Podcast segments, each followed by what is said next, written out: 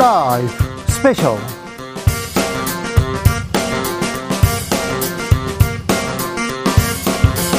2023년 7월 1일 토요일입니다. 안녕하십니까. 주진우입니다. 토요일 이 시간은 일주일 동안 있었던 가장 중요한 일들 정리해드리는 그런 시간입니다. 시사 일타 강사, 아이고.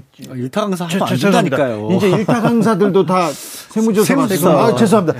시사, 어, 네. 그쪽에 그냥, 그냥, 그냥 강. 그쪽에, 네, 그쪽 지나다니시는 네. 분들 네. 모셨습니다. 양지열 변호사, 박지훈 변호사, 어서 오세요. 네, 안녕하세요. 안녕하세요. 네. 일타 강사는 빼자고. 네. 아이고 지난주부터 그러시더니 네, 깜짝깜짝 놀라게 만드시네. 죄송합니다. 네. 네. 저희는 세무조사 해봐 할 게 없습니다. 네. 뭐 그러다, 그만큼 소득이 없기 때문에. 음, 그러더라도. 네. 뭐, 죄송합니다. 네. 네.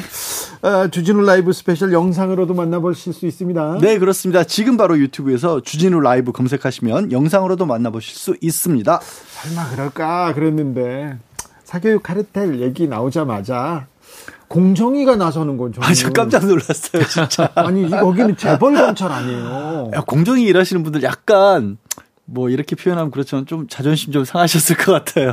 그러더니 국세청에서 대형 학원 그리고 일타 강사 어, 세무조사 나섰습니다. 이 사람들이 폭리를 세금 안 내고 돈을 뭐 뒷돈을 많이 벌고 그랬으면 처벌해야죠. 뭐 정기적인 감, 뭐 세무 감사나 세무 조사라면 뭐 이해할 수 있는데 실제로 정기적인 게 아니고요. 우리가 서울 지방 그 세무서 서울 지방 국세청 조사사고 네, 여기는 진짜 정례부대입니다. 저승사자, 네. 뭐 중수부라고 이렇게 표현하는데 거기서 하는 거라고 봤을 때는 특정한 사안을 갖고 조사하는 것이다. 그래서 어떤 발언들하고 무관하지 않을 것이다. 이렇게 얘기를 하고 있습니다. 네. 네. 그러니까 뭐 이렇게 특히 사교육과 관련해서 수능과 관련해서 대통령이 나설 수밖에 없었던 사정을 뒷받침해줘야 할 필요성도 있는 건데 지금 뭐 저는 교육 전문가는 아니지만 많은 분들이 걱정하세요. 이 사교육 관련된 게 잘못된 문제가 있다는 걸 모르는 사람은 없지만 쉽게 함부로 건드릴 수 없는 영역이기도 하잖아요. 또 네. 수능 얼마 안 남은 시점이기 때문에 이게 어떤 식으로 과연 많은 영향을 끼칠지 걱정하는 의견이 더 많아 보여요. 네. 네. 음, 일타 강사라고 말해서 미안해요. 또 음. 얘기했네. 어이 미안해요, 박지훈. 계속, 일, 계속 일부러 이러는 것 같아. 아니, 아니요. 우리 주시호 기자님이. 죄송합니다. 저는요 이번 주에 간첩 발언, 아, 반국가단체 아. 발언 이런 발언이 때가 어느 때인데 지금 어, 신냉전 시대 미래로 가느냐 지금 주지 않느냐 이렇게 어려운 시절에 이렇게 중요한 시절에 간첩 얘기 반국가 단체 얘기 나오는 것 듣고 좀 슬펐어요. 사실 그 얘기 나오면서 이제 24년 만에 자유총연맹을 대통령이 찾았다라고 했잖아요. 자유총연맹이 어떤 단체입니까? 그리고 24년 전에 자유총연맹을 김대중 전 대통령이 찾았을 때는 가서 무슨 얘기를 하시냐면 너네 그렇게 그 우리 극단적으로 가지 마시고 네. 같이 통합합시다라는 얘기를 하러 가셨던 거예요. 자, 옛날에 극우 관변 단체들이 뭐라고 했어요? DJ 김대중 전 대통령하고 빨갱이라고 했잖아요. 그렇죠. 그렇게 불렀는데도 불구하고 그 자리에 가셔서 우리 이제 그만 싸웁시다라고 하셨는데 이번에는 24년이 지나서 가서 오, 자유총연맹 잘하고 있습니다. 저기 반국가한테 싸우자고 간 거 간셈이 돼버렸잖아요. 뭐 이제 자유총연맹의 어떤 성격은 있으면 관변에다가 뭐 어떤 보수적인 어떤 기치가 있기 때문에 뭐 그런 측면이 있다고 하더라도 하더라도 대통령의 발언은 사실은 다 해석이 되는 부분이거든요. 그렇죠. 네. 공식적인 발언을 했기 때문에 준비된 발언이라 봐야 될 것 같고요. 네. 결국은 이제 한쪽 지지층만 이제 보는 거 아니냐. 네. 결국 총선적인 측면도 좀 보고 있는 것 같고요.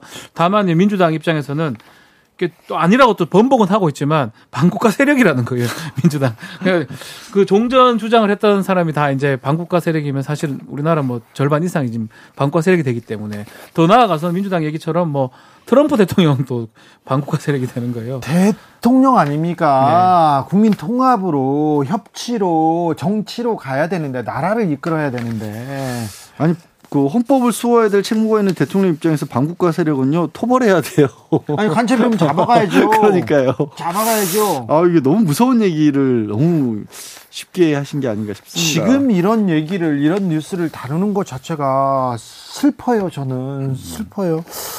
아 박지훈 변호사는 어떤 뉴스? 저는 뭐 지금 이낙연 전 대표가 이제 돌아와가지고 아. 민주당에 이제 그 활력이 될지 DJ 이제 묘서 첫 방문으로 이제 행보를 시작을 했는데 민주당 주변에서 아 걱정하는 사람들이 많아요. 활력이 될지 이게 또 분란의 씨앗이 될지 뭐 아직 뭐 알 수는 없는데 국민의힘에서는 하태경 의원 같은 경우는 아 이낙연이 대, 어, 총선을 일으면 우리 120석도 받기 어렵다 이런 식으로 또 얘기를 좀 했어요.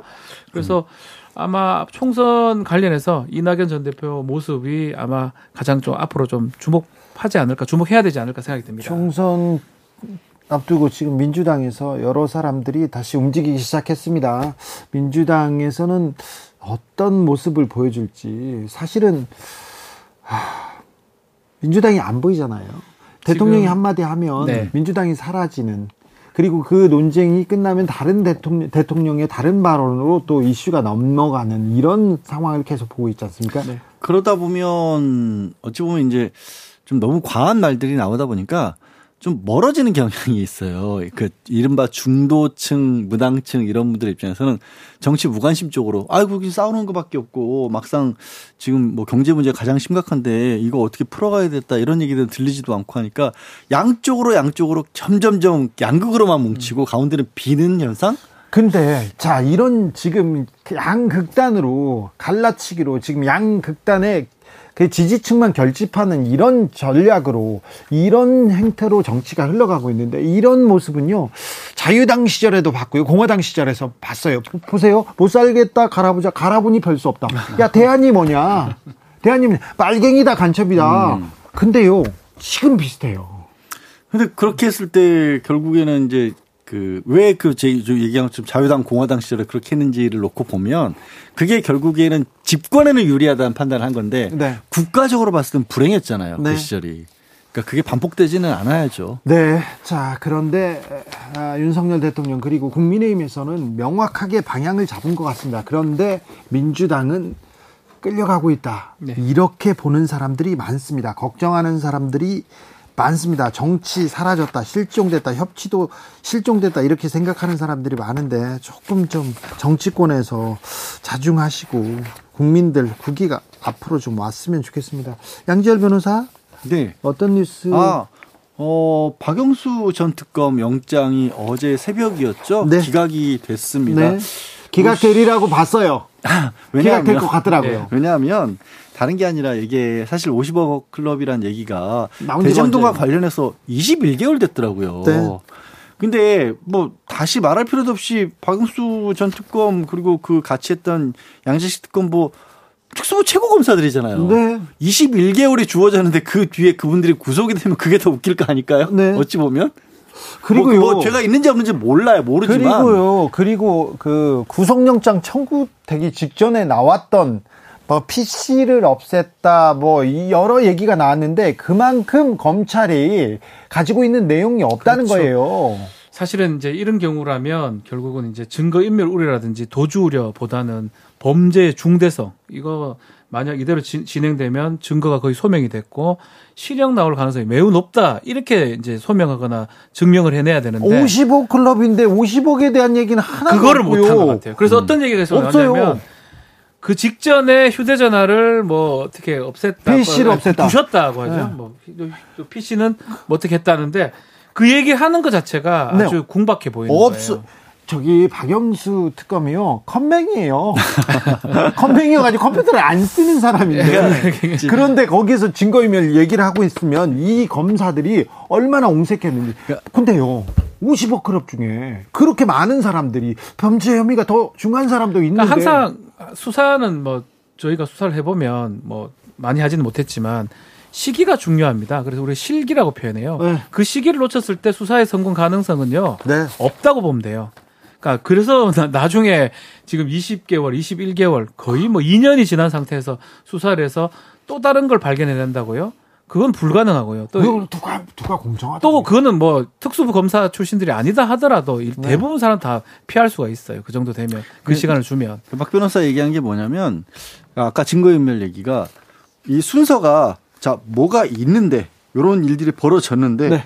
이 벌어진 일들을 없애려고 했습니다가 순서가 되잖아요. 그래야죠. 근데 벌어진 일을 삭지를 못한 거예요, 제대로. 설명을 못한 거예요. 그러니까. 그게 21개월이나 지났으니 있을 리가 없고 또 얘기하신 것처럼 박영수 전 특검 말고 다른 사람들 얘기도 쭈르륵 있는데 그리고 뭐 곽상도 전원 이미 재판에 넘어가긴 했지만 다른 사람들 이름은 또 들리지도 않아요. 그렇죠. 오히려 더 명확한 사람들이 있는데 왜 일로 갔을까 얘기도 듣고 듣고요. 지금 20 몇 개월 만에 지금 나와가지고 검사들이 피해 사실 공표하면서 언론한테 이렇게 뿌려주는 내용들이 너무 엉색해요. 이분들 의지 없고요. 괜히 골탕 먹이려고 하는 거예요. 그러니까 뭐 검사 결국 검사 수사를 보면 네. 예전에 김학의 때도 마찬가지고 아, 최초 때 조사를 제대로 못하니까 다른 걸로 구속을 했지 않습니까? 네. 지금 이것도 그, 그런 맥락이거든요.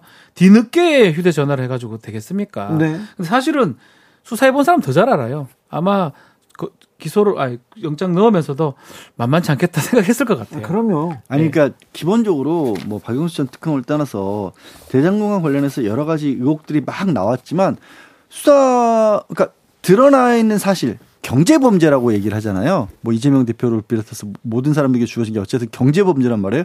경제 범죄면 돈을 찾아야죠. 네. 근데 돈의 흐름이 먼저 드러나 있던 부분들이 있었는데 어.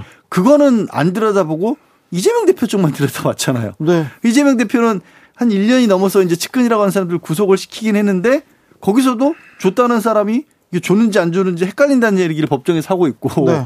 정작 이재명 대표에게는 아직도 아무것도 없고 그 돈을 돈을 따라가면 될 거 아니에요? 그럼 돈을 안 따라갔던 거예요 처음부터. 아니, 50억 클럽이어서 지금 수사를 했는데 50억 얘기를 하나도 안 하면 그러니까요. 어쩌자는 겁니까? 이걸 영장이라고 해놓고 키가 뺄줄 알았잖아요. 참 그냥 그런 생각이 든다고요. 저는요 그 검사들의 영수증은 그렇게 백지어 백지구나. 아. 아, 검사들만 아직도 특별활동비, 아직도 봉투, 장도비 이런 거 다 주고 그렇게 그냥 자기들끼리 아무렇게나 쓰는구나. 아니 근데 또 뭐 일부 보도 자료에 따르면 뭐 4천만 원 정도를 지금 현금으로 줬다 하고 네.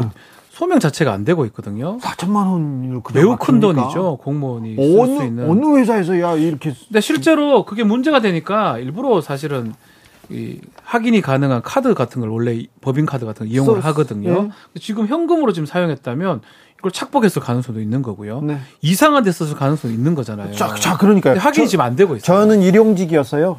내 돈 내산이에요. 네. 어디에서 뭐 그런 거 없어요. 영수증 없는데요. 어, 회사에 있지 않습니까? 회사에서 이렇게 봉투로 이렇게 돈 쓰라고 이렇게 주고 그랬습니까? 아니요, 어림도 없죠. 요즘에 회사에서 어, 월말이면 그 뭐 많이 자동화됐다고 해도 회사원들이 제일 그 성무 처리하는데 행정 처리하는데 귀찮아하는 게 영수증 처리하는 업무입니다. 영수증 하나 하나 다 보관해 가지고 다 증명해야 되고 그거 못했다가 아까 얘기했던 오늘 갑자기 세무조사 들어오면 다 그걸로 다, 이게 문제되는 거거든요. 그렇죠. 내야 되는 거거든요. 근데 지금 2017년 1월부터 한 5월까지, 그러니까 대검찰은 1월부터 4월까지, 중앙지검은 1월부터 5월까지가 없다라는 거예요, 서류가. 아, 저... 근데 그 기간 중에 하필이면 이영렬 전 중앙지검장 돈봉투 사건이 그 안에 들어가 그렇죠. 있어요. 그왜 없냐 그러니까 아 우리 제도 정비가 2017년 9월부터 제도 정비가 돼서 그 전에는 말도 안 돼요. 제대로 이게 보관 안 했습니다. 아니 그 전에는 보관 안 했다는 게 이게 2017년이면요 이미 다른 일반 사회에서는 그 제가 말씀드렸던 일들을 다 훨씬 전부터 했던 거예요. 2000 몇 년? 17년. 제가요. 2017년에 2017년에는 제가 회사를 다니고 있었는데 아. 시사인에서 취재비로 월에 20만 원 쓸 수 있습니다. 그런데요. 그 그러니까 취지에 이렇게 쓰는데 연말이었을 거예요. 갑자기 그 총무하는 분께서 와가지고 와가지고 이거 뭐예요? 그러는 거예요. 미용실에서 있었어요. 미용실에서 음. 2만 원, 3만 원 이렇게 음. 체크한 게 있었는데 그때 좀 텔레비전 나가는 게 있어가지고 미용실에 가지고 머리를 한번 하고 갔어요. 어. 그래가지고 또 그 그리고 또 취재고 그래서 했는데 안 돼요 이거 해가지고. 음. 그걸 토해냈던 토해내고 막 혼났던. 잘못했네. 네, 잘못했어요. 뭐 2만 원이나 썼네.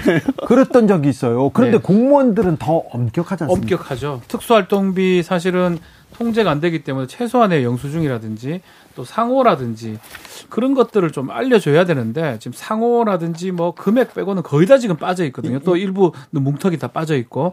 이거 사실 이거 너무하잖아요. 법원에서 대법원에서 해준 거는 뭐 어떤 상호 뭘 먹었는지 이런 건 알려줘도 된다라고 했으면 그거 자, 자체는 공개를 좀 했었어야 되는데 그거조차 공개를 안 했다면 또 다른 분쟁의 소지가 좀 있지 않을까 생각이 들고요. 고발 사주 재판 계속 진행되고 있는데 네. 검사들이 검사나 전 검사 수사를 안 하는 게 너무 보, 이지 않습니까? 그래서 공수처가 생겼고요. 그런데 우리끼리는 뭐 문제가 있어도 수사를 안 할 거야. 그러니까 검찰에 대한 불신이 생기는 거 아닙니까? 쌓이는 게 아닙니까? 쉽게 뭐 끝날 수 있는 상황은 아닌 것 같습니다. 네. 법원 판례도 있고요. 네. 계속적으로 문제 제기를 할 거고 언젠가는 내야 되겠죠. 따, 다른 쪽에서는 몇 백만 원만 뭐 몇 천만 원까지 몇 십만 원 문제돼도 지금 저 머리 자르는 거 2만 3천 원이었어요. 아니 대통령도 처벌 받았잖아요. 국정원 특수활동을 네, 받았다가 그렇죠. 징역을 네. 받았죠. 사실은. 음. 그 그런 거 보면 네, 2만 3천 원으로 엄청 혼났다니까요. 넘, 넘어갈 수 있는 일은 절대 아닙니다. 예. 넘어갈 수도 없고요. 주진우 라이브 스페셜 본격적으로 시작해 보겠습니다. 네. 주진우 라이브 스페셜 윤석열 정부의 사실상 첫 개각 단행됐습니다. 최형두 국민의힘 의원, 박성준 더불어민주당 의원, 그리고 장성철 평론가, 장윤선 기자와 함께 이렇게 분석해 봤습니다. 개각 얘기가 나옵니다. 권익위원장 어, 임기 마무리됐고요. 그리고 뭐 통일부 얘기도 나오고 방통위 얘기도 나오는데 개각 어떻게 보고 계십니까, 박성준? 그러니까 개각의 이제 시점이 온 거죠. 네. 이제 윤석열 대통령이 이제 당선되고 윤석열 정권 이제 1년 넘고 내년 이제 총선이 이제 4월에 있지 않습니까? 그 중간에 이제 개각 시점이 이제 분명히 왔는데 이걸 한번 상징적인 의미가 볼 수 있을 것 같아요. 이제 대, 처음에 그 임명을 한 장관들은 앞으로 윤석열 정권이 어떻게 가겠다라고 하는 메시지를 주는 거 아니겠습니까? 네. 그다음에 이제 추후에 이제 개각은 어떤 거냐면 저는 이런 의미가 있는 것 같아요. 윤석열 대통령 임기 1년을 마쳤는데 어떻게 보면 이제 권력의 폭주기로 좀 가고 있거든요. 권한 행사의 어떤 남용이라든가 아, 상당히 좀 압박 정치를 하는 그런 모습에서 지금 전환이 와 있는데 그때 어떤 인물을 내세우느냐가 볼 수가 있는 것이죠. 그것이 하나가 제가 볼 때는 방송통신위원장을 누구를 임명하느냐. 네. 라고 하는 것이 이제 권력 폭주기에 정점에 있는 인물이다라고 볼 수가 있을 것 같고 그 다음에 이제 장관 인사들을 보면 되고 지금 개각의 또 하나의 한 축이 뭐냐면 차관 중심의 정치를 하겠다는 거 아니겠어요? 이것도 보면은 기존의 개각, 내각에 있어서의 장관을 형해화시키고 힘을 빼고 바지사장 만들고 실질적 대통령실이 차관 정치를 통해서 어, 기존의 내각을 장악하겠다, 관료를 장악하겠다라는 의지이기 때문에 이, 이러한 현상들은 어떻게 보면 이번 만약에 개각이 그렇게 이루어진다고 하면은 어, 권력의 폭주의 현상 중에 하나로 읽혀지게 되는 거고 그것은 상당히 앞으로 네. 어, 권력 남용의 여지가 있을 가능성이 크다 이렇게 보는 겁니다.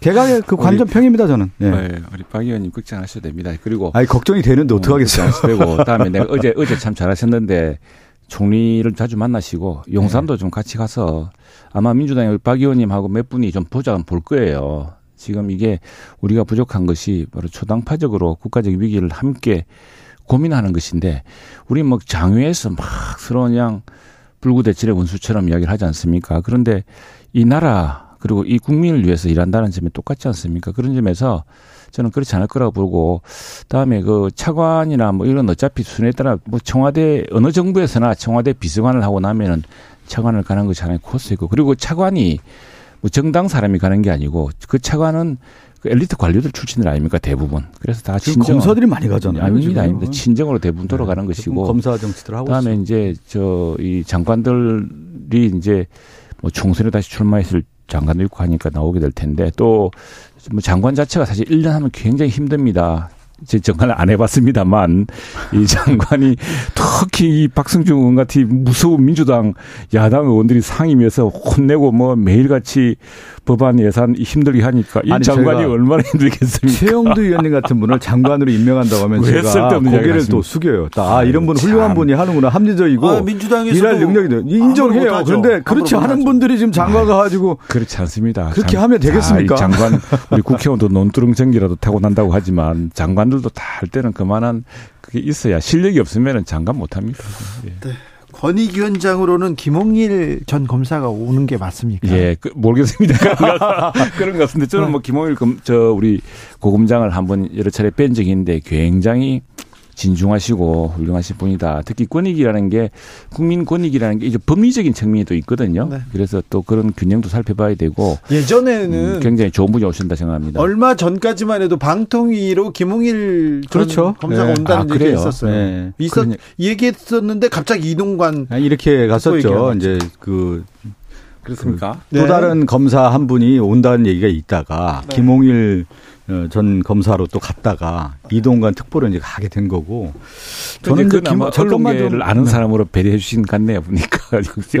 여러분 그, 그 얘기는 이제 저 정순신 검사 전 국가수사본부장 관련된 학폭 문제가 불거지면서 이동관 특보는 아들의 학폭 문제가 있고 특히 이제 언론 장악의 장본인, 악명 높은 장, 장본인 아니었습니까? 그렇기 때문에 방송통신위원장은 이미 끝났다라고 다 얘기가 나왔어요, 언론계에서. 근데 다시 어느 날 보니까 이제 이동관 특보 얘기가 지금 방송통신위원장 얘기가 나오는 거고 만약에 이제 국민권익위원장의 김홍일 변호사가 지금 물망에 오르고 있다는 얘기가 나오는데 제가 한동훈 장관에 그런 얘기를 했습니다. 그 대정부 질문할 때 검사들이 수사해서 잘못했을 경우에 책임을 집니까 안 집니까? 제가 물어봤어요. 그랬더니 답을 제대로 못 하더군요. 김홍일 변호사는 전직 검사할 때 네.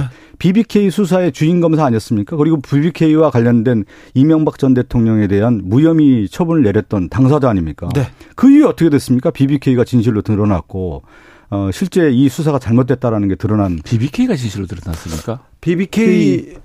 아니죠. BBK가 아니고 저 뭐죠? 뭐 다른 키, 다스 음, 다스, 다스 때문에 그래. 아, BBK 다스 다 연결돼 있는 거죠. 예. BBK는 네. 내가 특파원 때 그 사람 아니 제가 그 얘기를 드리는 게 뭐냐면 좀 사기성이 있는데 보니까 BBK와 다스에 대해서는 제가 전문가인데요. 네. 잠시 후에 좀 따로 아니 그게 이 얘기는 뭐냐면 번외로 하시고 지금 검사 출신들이 지금 국가 요직을 다 차지하고 있는 모습인데 네.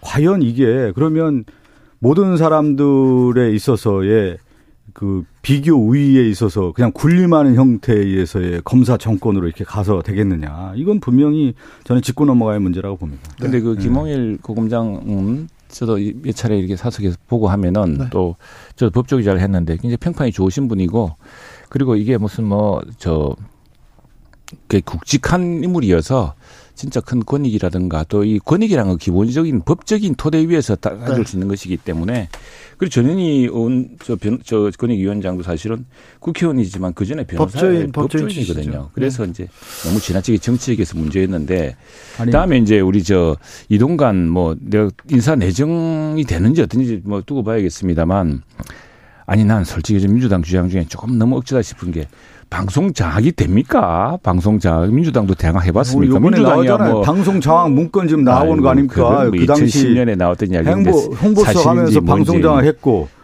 그 뭐. KBS 다 MBC 다 거리에 나갔잖아요. 모든 기자들이 다 어? 그렇게 헐벗고 굶주렸습니다 그 당시에. 뭐 KBS 방송이야 노조 언론 언론인들이 다 그장악이 됩니까? 그거는 아스팔트에 서 있었지 않았습니까? 학폭 문제는 아. 진실 여부가 이제 많은 경우 드러났는데 사실 네. 것이고요. 너무 지나치게 그렇게 고정관념을 가지고 보실 문제는 아니라 생각합니다. 김홍일 전 그러니까 검사는 그러니까 그 BBK 특별사 단장을 하셨죠. 그 전에는 서울지검 강력부장을 하셨습니다. 그렇죠. 그래서 강력 조폭 담당, 조폭 수사에 대해서는 전문가 최고의 전문가입니다. 네, 조폭 담당에서는 최고의 전문가입니다. 이동관 아, 이동관 특보는 MBC 문건, KBS 문건, 또 다른 문건들 청와대에서 본인이 수석 시절에 만들어 놓은 문건들이 계속 나올 텐데. 그래, 정확히 만들어 놓은 아니, 요, 잠깐 들어보세요. 이종 이동관 특보가 어 그 당시 그 윤석열 검사 중앙지검장 시절에 어 그 국정농단 사건 수사했을 때 이동관 특보가 윤석열 당시 검사에게 한 말들이 있습니다. 어, 그 말을 보면 왜 이렇게 바뀌었는지 저는 이분의 입장이 그럼 권력에 따라서 그냥 권력에 무조건 조아리는 모습인 건지 네. 이 부분도 해명해야 되지 않겠어요? 이동관 특보요. 왜요? 윤석열 어, 전 검사를 굉장히 악평하는 그런 그런 내용이 채널 A 그러니까 종편 패널로 나왔을 때 이 그 이동관 이로 담을 수 없을 만큼 있었습니다. 악평을 했죠. 그, 아, 그런데 어떤 입장인지는 모르겠어요. 어, 네. 윤석열 대통령은 그런 비판을 받으면서도 이, 분을 쓰겠다고 한다면 또 와 이것도 음, 그것도 그 다른 면모를 네. 또 보여주는 거네요. 소장님 그런데 왜 이렇게 핸드폰을 이렇게 열심히 보세요? 뭘 보세요? 자료를 여기다가 네. 다 캡처를 해놔가지고 그거 보는구나. 네. 네. 분실되면 강력부 형사들이 찾아 주겠죠. 찾아 주기로 이번부터 그러니까 이번부터 일반 네. 시민들이 다 이제 관례가 된 거 아니에요? 한동훈 장관이 핸드폰을 이렇게 잃어버렸습니다. 그래서 시민이 그래. 찾아줬는데 강력부 형사들이 이렇게 출동했어요? 그러니까 해프닝이 재밌더라고요. 그 전 원자력 학회장인가 이창권 씨가 쓴 무슨 쪽지를 찍은 찍은 거예요. 그 앉아서 그다음에 이제 막 사람들이 많으니까 뭐 사진 찍어요 막 이러니까 거기 의자에다가 휴대폰을 두고 막 사진 찍고 행사를 하는데 장관님이 막 가시니까 어떤 제안군인이 어 잃어버리겠다 싶어가지고 그 휴대폰을 갖고 막 갔는데 결국 잃어버린 상황이 된 거죠. 그래서 음. 나중에 이제 찾게 된 건데 저는 어쨌든 강력계 형사팀이 동원이 돼가지고 이런 경우 좀 드물어요. 수색을 다 했다는 거잖아요. 장충체육관을 네. 싹다 네. 뒤져서 찾았다는 거잖아요. 이렇게까지 해야 되냐 이거 과잉 아니냐 이렇게 생각이 돼서 경찰 쪽 취재를 좀 해봤어요. 네. 그랬더니 일선 형사들 분위기가 매우 안 좋은 거예요. 그 경찰 직원들끼리 하는 그 밴드가 있어요. 네. 거기에 이제 지금 투표를 하고 있거든요. 아 그래요? 자, 자 자, 한동훈 장관이 네. 휴대폰 잃어버렸는데 경찰 강력계가 나서서 이거 찾아주는 게 맞냐 틀리냐 네. 투표를 붙였어요. 그래서 오늘 오후 5시 현재 모두 205명이 투표를 했는데 네. 강력계 형사팀이 출동하는 게 맞다. 맞다. 한, 한 표. 한 표요? 틀리다. 네. 204표. 네. 네. 댓글이 주렁주렁 난리도 아니다. 204대 1이네요. 네, 204대 1인데 대체로 이런 거 우리 사회부 기자들이 기사 많이 쓰는데 그렇죠. 기사가 한 건도 안 나와서 왜, 왜 이상하죠? 이거 기사감인데. 어영부영 단독을 하게 됐어요. 네네. 네. 일반인이 휴대폰 분실하면 형사팀이 출동하냐? LI 그렇죠. 점점점. 네. 일반인은 알아서 기는 정권 딸랑이. 조용히 찾아둬도 되는데 꼭 이렇게 요란을 떨어요, 요란을. 우리 조직은 자존심도 없고 그저 힘 있는 자에게 잘 보이려고 하는 거냐? 자, 이제 곧 핸드폰 TF팀 창설되겠네. 이런 그러니까 지금 저 경무에 시달리는 형사들이 어떤 자괴감을 성토하는 글들이 굉장히 많이 이제 어 올라오고 있는 이런 상황인데요. 너무 네. 심했다 경찰의 오버거와. 네. 아니 근데 뭐, 오해하지 말으셔야 될 거는 오해 뭘 오해해요 이게 사실인데. 아니, 강력부 형사 팀을 네. 다른 데 있는 사람들을 막 이렇게 오라 그래가지고 투입한 게 아니라 아니, 중부서에서 그 자리에 있는 사람들 그 안에 그러니까 당직 팀이 간 거다. 당직 팀이 갔기 때문에 별거 문제 아니다라고 경찰은 해명을 하고 있는데. 네. 경찰 내부에도 있어요. 아니 소통령 한동훈 장관님의 휴대폰이 지금 비밀번호도 열기 힘든데 네. 이거 휴대폰 잃어버린 당연히 적극적으로 대응해서 얼른 찾아드려야지 무슨 소리냐 이런 반응도 있어요. 그 일반 시민이 찾아준 거잖아요. 또 아니 일반 시민이 분실물로 신고를 한 거예요. 그러니까 일반 시민 찾아준 아니 거잖아요. 모든 일반 시민들이 다 잃어버리면 분실물 저 잃어버렸다고 신고하고 그리고 찾아줍니다. 누가 그렇다고 해서 장충체육관 수색해가지고 찾아주고 이런 일이 있습니까? 그러진 않죠. 아니 이 정도 됐으면 저는 한동훈 장관이 경찰에 얘기해야 된다고 생각해요. 제가 부주의해서 휴대폰 잠깐 잃어버렸는데 경찰이 이렇게 수색까지 해가지고 찾아주시고 감사합니다. 이 정도 해야 되거든요. 근데 오, 오버하지 마세요. 이렇게 얘기. 얘기해야 되는 거 아니에요? 자, 어쨌거나, 아, 제가. 일상적인 일은 아니죠. 네, 아, 그러면. 사회, 평범함을 벗어난 일입니다. 제가 사회부 기자 시절에 네. 용산서 강력반, 용산서 강력 2반이었습니다. 그때 이규환 반장을 비롯한 음. 6명과 함께 마약 수사 이렇게 같이 이렇게 출동했던 적이 있고요. 중부서 강력반하고도 이렇게 같이 갔었는데 그때는 경찰이 경찰관이 흉기에 비습되는 사건이 있었어요. 그것 때문에 이렇게 갔던 적은 있었는데 네. 휴대전화를 찾으려고 강력반원들이 이렇게 출동했다. 네. 아무튼 204대 1 이렇게 투표가 진행되고 있습니다. 근데 저는 이분도 재밌더라고요. 누가 나쁜 마음을 먹고 혹시 장관님 휴대폰 가져갈지 몰라서 네. 서류 봉투에 꽁꽁 싸매가지고 갖다 놨다는 거예요. 네네. 그래서 한동훈 장관이 그 저기 재향 군인이 거기 현장에 참석했던 분이 시민께서, 시민께서. 네.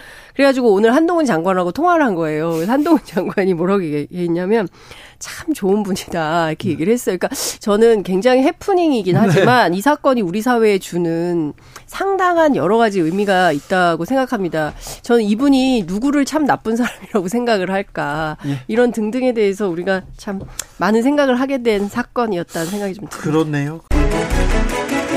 주진우 라이브.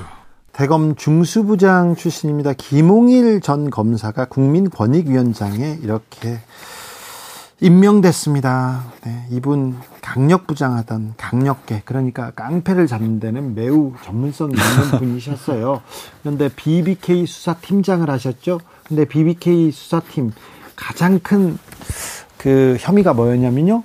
다스 네. 그리고 도곡동 땅 그리고 음. BBK 세 건이었습니다. 그런데 아무것도 이명박 전 대통령하고는 아무 문제도 없어요. 아무런 관련도 없어요. 말도 안 돼요. 얘기했는데 나중에 나중에 어, 김홍일 전 검사가 중수부에서 데리고 있던 윤석열 검사가 다스는 이명박 거다. 다른 것도 다 이명박 거다. 이렇게 수사를 했습니다. 그러니까 이 김홍일 전 검사가 검사로서는 점수를 좀 높게 받기는 어렵네요.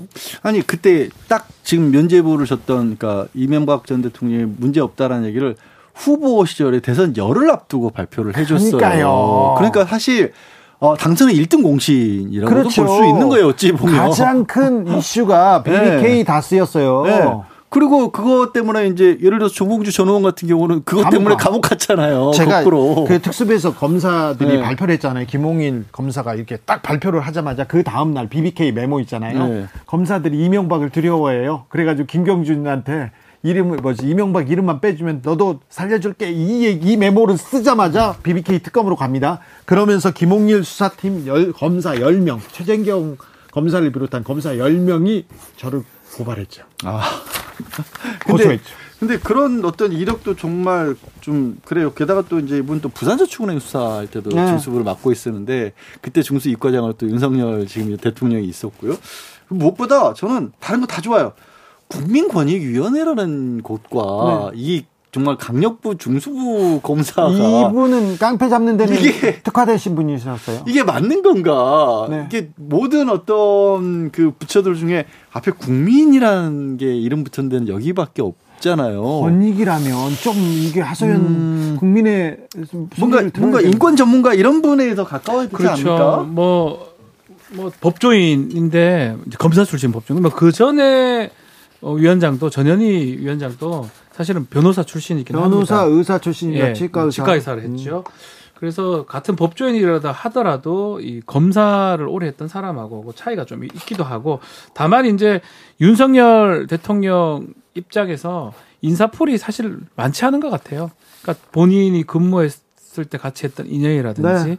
믿고 맡길 수 있는 그러니까 그러다 보니까 그 돌아 돌아 간 것 같아요. 그런 부분을 네. 개인적 네. 인연을 가장 중시한다 이런 그게 사실은 가장 어쩌면 문제가 될 수가 있거든요. 국민권익위원장이라면 사실은 장관급이지만 상당히 중요한 위치라고 봤을 때 측근이나 뭐 내가 믿는 사람 그러니까 이런 식으로 믿는 거 말고 국민적 신망이 있을 수 있는 그런 사람을 뽑을 또 되는데 김, 굳이 지금 얘기하는 좀 문제점 있는 김호진 것들. 국토교통부 네. 제1차관 이 사람 뭐 한 사람이냐면요 용산으로 대통령실 이전하는데 이전 실무 책임자였습니다. 비서관이었습니다. 그런데 근데 이분이 한나라당 당직자 출신이에요. 네. 그때 국토부 1차관이면 지금 주택하고 부동산 부동산 관련한 최고 네. 전문가가 와야 되는 자리 아닙니까? 그러니까 지금 국토부에는 대통령 비서관 출신 두 명이 갔어요. 뭐 국토부, 해양부, 환경부 이런 것들 지금 현재 가장 중요한 이슈들이 있는 곳에 갔고요. 어, 대통령의 국정 철학을 이 1년 넘게 있으면서 잘 이해하고 있는 사람들이라고 명분은 세웠는데 근데 대통령이 국정 철학을 잘 이해하고 있는 사람이라고 지금 현안이 굉장히 많이 있는데 대통령이 주문한 걸 보면요. 카르텔 잡아라라는 얘기를 해요. 이분들 따로 모아놓고. 그러면 그러니까 사실 김홍일 권익위원장하고도 저는 이어지는데 현재 정부의 윤석열 대통령 시각은 뭔가 문제가 있고 뭔가 해결해야 되고 어떤 숙제가 있는 곳에 대해서 처방이 거기에 잘못된 부분이 있으면 때려잡아라.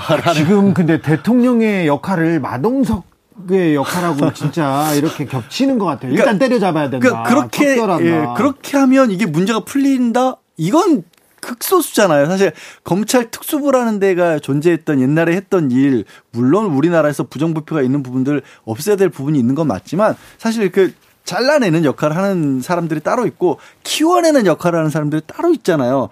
국토부 같은 데는 지금은 키워내야 되는 역할의 전문가가 들어가야 될 텐데 그렇게 잘못된 부분을 잘라내는 것말로 나라가 굴러가진 운영되지는 않잖아요. 저는 좀 그 걱정이 들어요. 그렇죠. 이번 인사의 뭐 특징적인 부분 중에 하나가 지금 실세 차관 앞으로 뭐 비서관 다섯 명이 지금 차관직을 합니다. 예전에 이제 MB 때 왕차관 이었죠. 그렇죠. 자, MB 때 이랬어요. 예, 박근혜 정부 때도 뭐 실세 차관 같은 게 있었어요. 자, MB 때도 네. 정말 힘센 사람들은 2인자 차관 자리로 네. 가고요. 그리고는 왕차관 정치. 네. 그 사, 그게 있었잖아요. 왕차관 이런 게 있었는데 사실 글로 돌아가는 거 아니냐. 대통령이 장관을 그냥 패싱하고 차관한테 바로 지시해 지시하고 바로 뭔가 이루어지게 하기 위해서 한 게 아니냐 그런 지금 우려점들이 나오고 있고요. 또 민주당 입장에서는 이건 정권 말기에서는 하는 거다. 근데 첫 번째 1년 마치고 개각에서 너무 비서관들이나 그 실세 차관들이 등장하는 모습은 네. 맞지 않다 이렇게 지적을 하고 있는 이명박 정부 시절에 왕차관 박영준, 박영준 시죠. 전 아. 차관 아. 기억나십니까? 그리고 신재민 전 차관도 네. 기억나고요. 네. 근데 그분들이 아, 엄청 힘이 있었어요. 아니 근데 사실 이 구도와 관련해서 또 그 후보 시절에 윤석열 대통령이 이제 본인이 검찰 출신이기 때문에 사회 다방면의 전문성이 떨어진다라는 지적에 대해서 얘기하신 게 내가 그렇다 하더라도 전문가들을 잘 기용하면 된다라는 얘기를 하셨어요. 전문가. 예. 근데 지금 이 비서관들이 각 부처의 전문가들이라고 볼 수 있을 것이냐. 그리고 아까도 말씀드렸지만 국정의 운영에서 가장 크게 나오는 게 카르텔 때려잡는 거가 나온다라면 그거는 다른 얘기잖아요, 사실은. 아, 그러니까요. 그러니까 인권을 국민 권익에서 국민들의 인권을 보호하기 위해서 잘못된 사람들을 때려잡는 역할을 하는 사람도 있어야 될 거고 자. 다른 분야에 있어서 적극적으로 좀 나서주는 역할, 그러니까 이 분야에서 키우는 역할을 하는 사람이 떨어 있어야 되는데 좀 볼까요? 안 보여요. 통일부 참관에는 외교관이 갔어요. 태국, 태국 대사. 대사 가 갔고요. 그 다음에 농림축 축산식품부 차관에는 통계청장이 갔습니다. 아, 맞아요. 그리고 어, 문화체육관광부 차관에는 장미란 교수가 장미란 선수가 갔고요. 그 다음에 아까 말했던 김호진 국토교통부 차관은 한나라당 당직자가 갔습니다. 이걸 어떻게 국가 공무원 인재 개발원 원장에는 어, 극우 유튜버가 갔습니다. 그리고 통일부 장관에도 극우 교수죠. 교수가 네. 이렇게 그분도 갔습니다. 유튜브 많이 하시세요. 네. 아, 이걸 어떻게 해야 되나. 그거를 이렇게 앞장 세우는 이런 아, 정부라 이걸 어떻게 봐야 됩니까? 통일부 장관 후보자 같은 경우는 통일을 반대하시는 그거라는 표현도 좀 안 맞죠. 그거라기보다 얘기하신 것처럼 우리 헌법의 통일은 평화적 통일은 평화 통일입니다. 자, 예. 네, 그런데 이분은 김정은 무찌르자예요. 통일부가 이제 원래 하는 게 남북 통일 이름 자체가 통일 아니겠습니까? 남북 관계 부분에 대해서 특히 북한 관계에 대해서 해야 되는데 국방부 국정원에서 예. 강경한 얘기를 할 수 있습니다. 이 그렇죠. 국방부는 당연히 그렇게 해야 되고 해야죠. 외교부는 또 그렇게 융통성 있게 해야 되고요. 통일부도. 예. 통일부도 그런데 통일부는 기본적으로는 북한하고 대화를 하고 소통을 하고 뭔가 짜야 되는 상황인데 아마 이 지금 이번 통일부 장관이라든지 차관이라든지 또 통일 비서관까지 약간 그 사실 좀 강한 강, 강한 어떤 그게 있는 결국은 북한하고 대화보다는 조금 강하게 인권 얘기라든지 그쪽으로 기조를 좀 잡은 게 아니냐. 자, 자 권영세 장관이 나오는 것도 네. 그런 맥락이 아니냐 생각이 듭니다. 협치는커녕 정치까지 포기하시렵니까? 이렇게 한겨레에서는 썼습니다. 여러분께서는 지금 주진우 라이브 스페셜을 듣고 계십니다.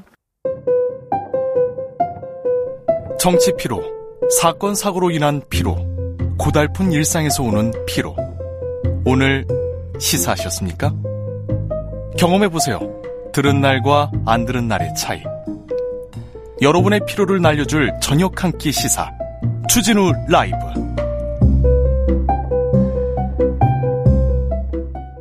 개각에 대해서 여러 말이 있지만 뭐 정치개혁의 적임자다. 네, 대통령과 국민의힘에선 얘기하고 있습니다. 말도 안 되는 정치 보조금 없애야 된다. 윤 대통령의 발언도 있습니다. 물론 더 큰 발언이 있어가지고 묻히기는 했었지만 이거 이거 아, 총선에는 어떤 영향을 미칠지 9개월 남은 총선 정망 김성태 국민의힘 중앙위원회 상임의장과 짚어봤습니다. 윤 대통령이 말도 안 되는 정치 보조금 없애야 된다 이런 얘기합니다. 네. 정치 보조금 없앤다 이, 것도 무슨 말입니까? 그러니까 시민 사회 단체가 예. 지금 현재 작년 1년 동안 국고 보조금으로 시민 사회 단체에 지원한 돈이 네. 1조 한 5천억 가까이 돼요. 예. 1조 4,458억이니까 네. 그러니까 이 중에는 상당히 그 유사 시민사회단체의 중복 지원한 부분도 네. 엄청난 천문학적인 금액이 되고 있는 네. 거고 또 설사 지원이 됐다 하더라도 이걸 집행하는데 정, 정빙 서류가 네. 상당히 미비된 가운데 이거 어떻게 지, 지출되었지? 이 사용 용처가 어떻게 된 거지? 네. 이렇게 판별이 안 될 정도로 네. 시민사회단체 지원금들이 이상하게 쓰여진 경우가 많아요. 그렇기 때문에 이런 부실 지급 사례를 어 알겠습니다. 지난 3년간 국고 보조금 수령 시민 사회단체 전수 조사를 해보니까 네. 이런 결과가 나와요. 그렇기 네. 때문에 윤석열 대통령은 이걸 30% 삭감해서라도 되려 중소기업이라든지 이런 소상공인들 이런 경제 보조금을 살리겠다는 그런 취지로 이런 말씀을 알겠습니다. 네, 사회 보조금은 효율화 합리화한다 얘기하는데 정치 보조금은 없애야 된다. 말도 안 된다. 이렇게 얘기했습니다. 어, 이참에 뭐 정당 국고 지원 보조금도 네, 없애자고요. 각 정당 줄이자고요. 뭐 여당이든 야당이든 네. 국민의 헬시해 가지고 올바른 정당 활동이 안 되면 안 되면은 네. 이거도 뒤다봐야 되는 거죠. 정당 보조금 그것도 좀 줄입시다. 아, 뭐 저는 뭐 이거 반대할 이유가 없다 봐요. 아, 네. 네. 김성태 개혁안 나왔습니다. 네. 네. 정당 보조금 이거 줄일 수 있을까요? 그 국회의원들이 자기네들 바꿔도 줄일 수 있을까요? 이런 부분에 대해서도 좀각 어, 당에서 노력했으면 좋겠습니다. 자, 예. 다른 문제도 좀 물어볼게요.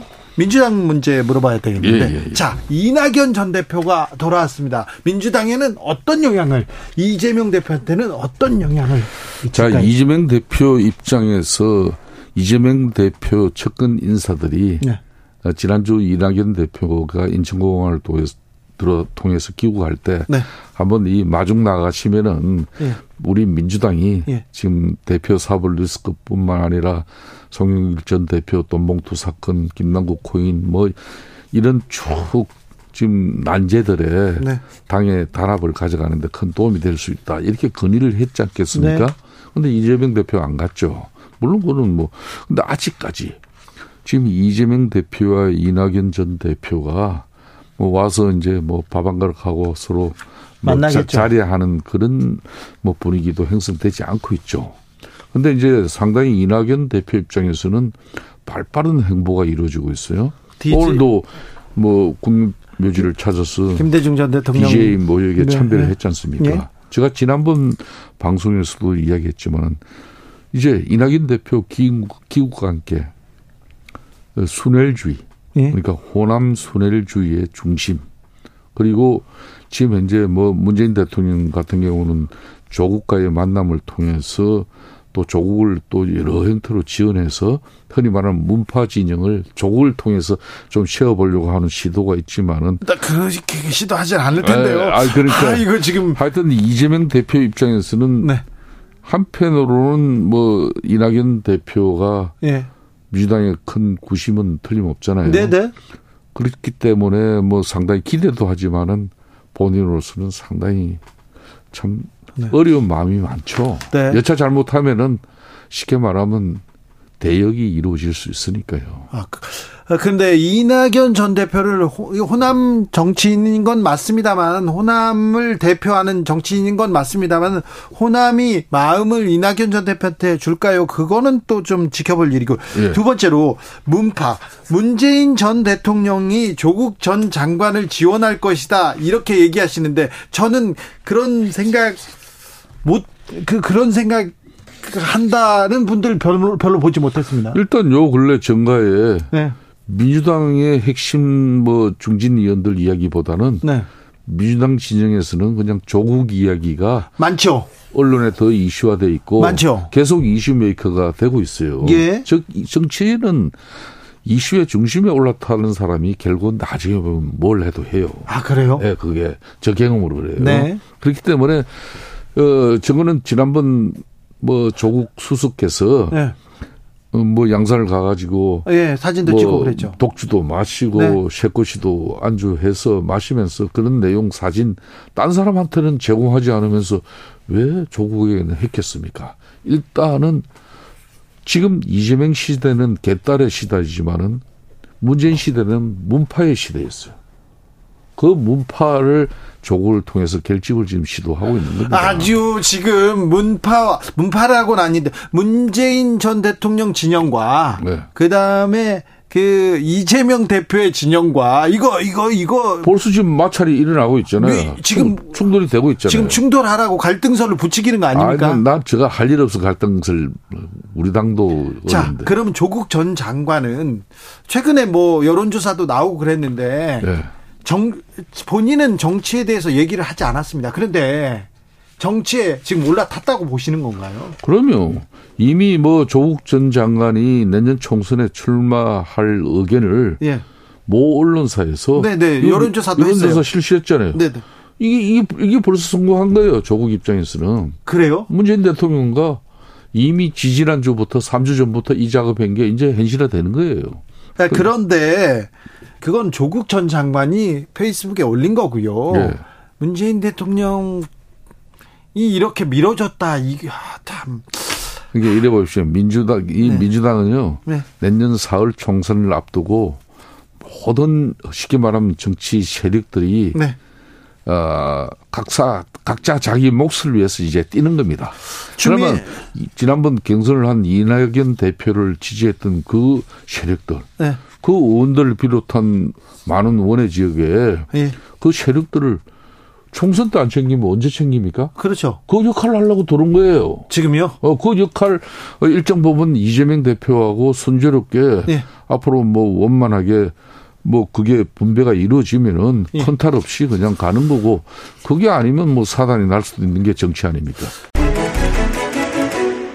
이재명, 이낙연 여기에 조국까지 새 팬덤을 지닌 사람들이 이 총선을 민주당 총선을 이끌겠다 이렇게 김성태 의장은 전망합니다. 어떻게 생각하십니까? 전망도 있지만 또 바람도 있는 바람이 커요. 네, 전망이라는 건 이제 객관적으로 네. 이렇게 이렇게 될 것이다. 그 논리적으로 가야 되는데 국민의힘이 이렇게 되면 좋을 것이다. 이런 어떤 바람이 네. 담겨져 있는 것 같아요. 하태경 의원의 그 이낙연 전 총리가 어, 대표가 되면 우리는 120밖에 안 된다. 이게 완전 바람에 가깝다고 봐야 되거든요. 네. 왜냐하면 이 국민의힘 입장에서는 민주당이 좀 분란에 빠져야 되고 네. 또 분란에 빠지려면 지금 이재명 대표 체제에서 뭔가 흔들 수 있는 그렇다면 이낙연 전 대표 부분이고 그 얘기를 하는데 이걸 희망을 지금 전망하고 섞어서 지금 해버리니까 네. 되는 거고 뭐 아직 아무도 예상할 수는 없습니다. 네. 아직까지는 조국 전 장관 정치에 대해서 아, 뭐 본인이 얘기한 게 없어요. 아직은 지금 다 단계에서 다른 사람만 얘기를 해요. 특히 국민의힘. 국민의힘에서만 얘기를 하지.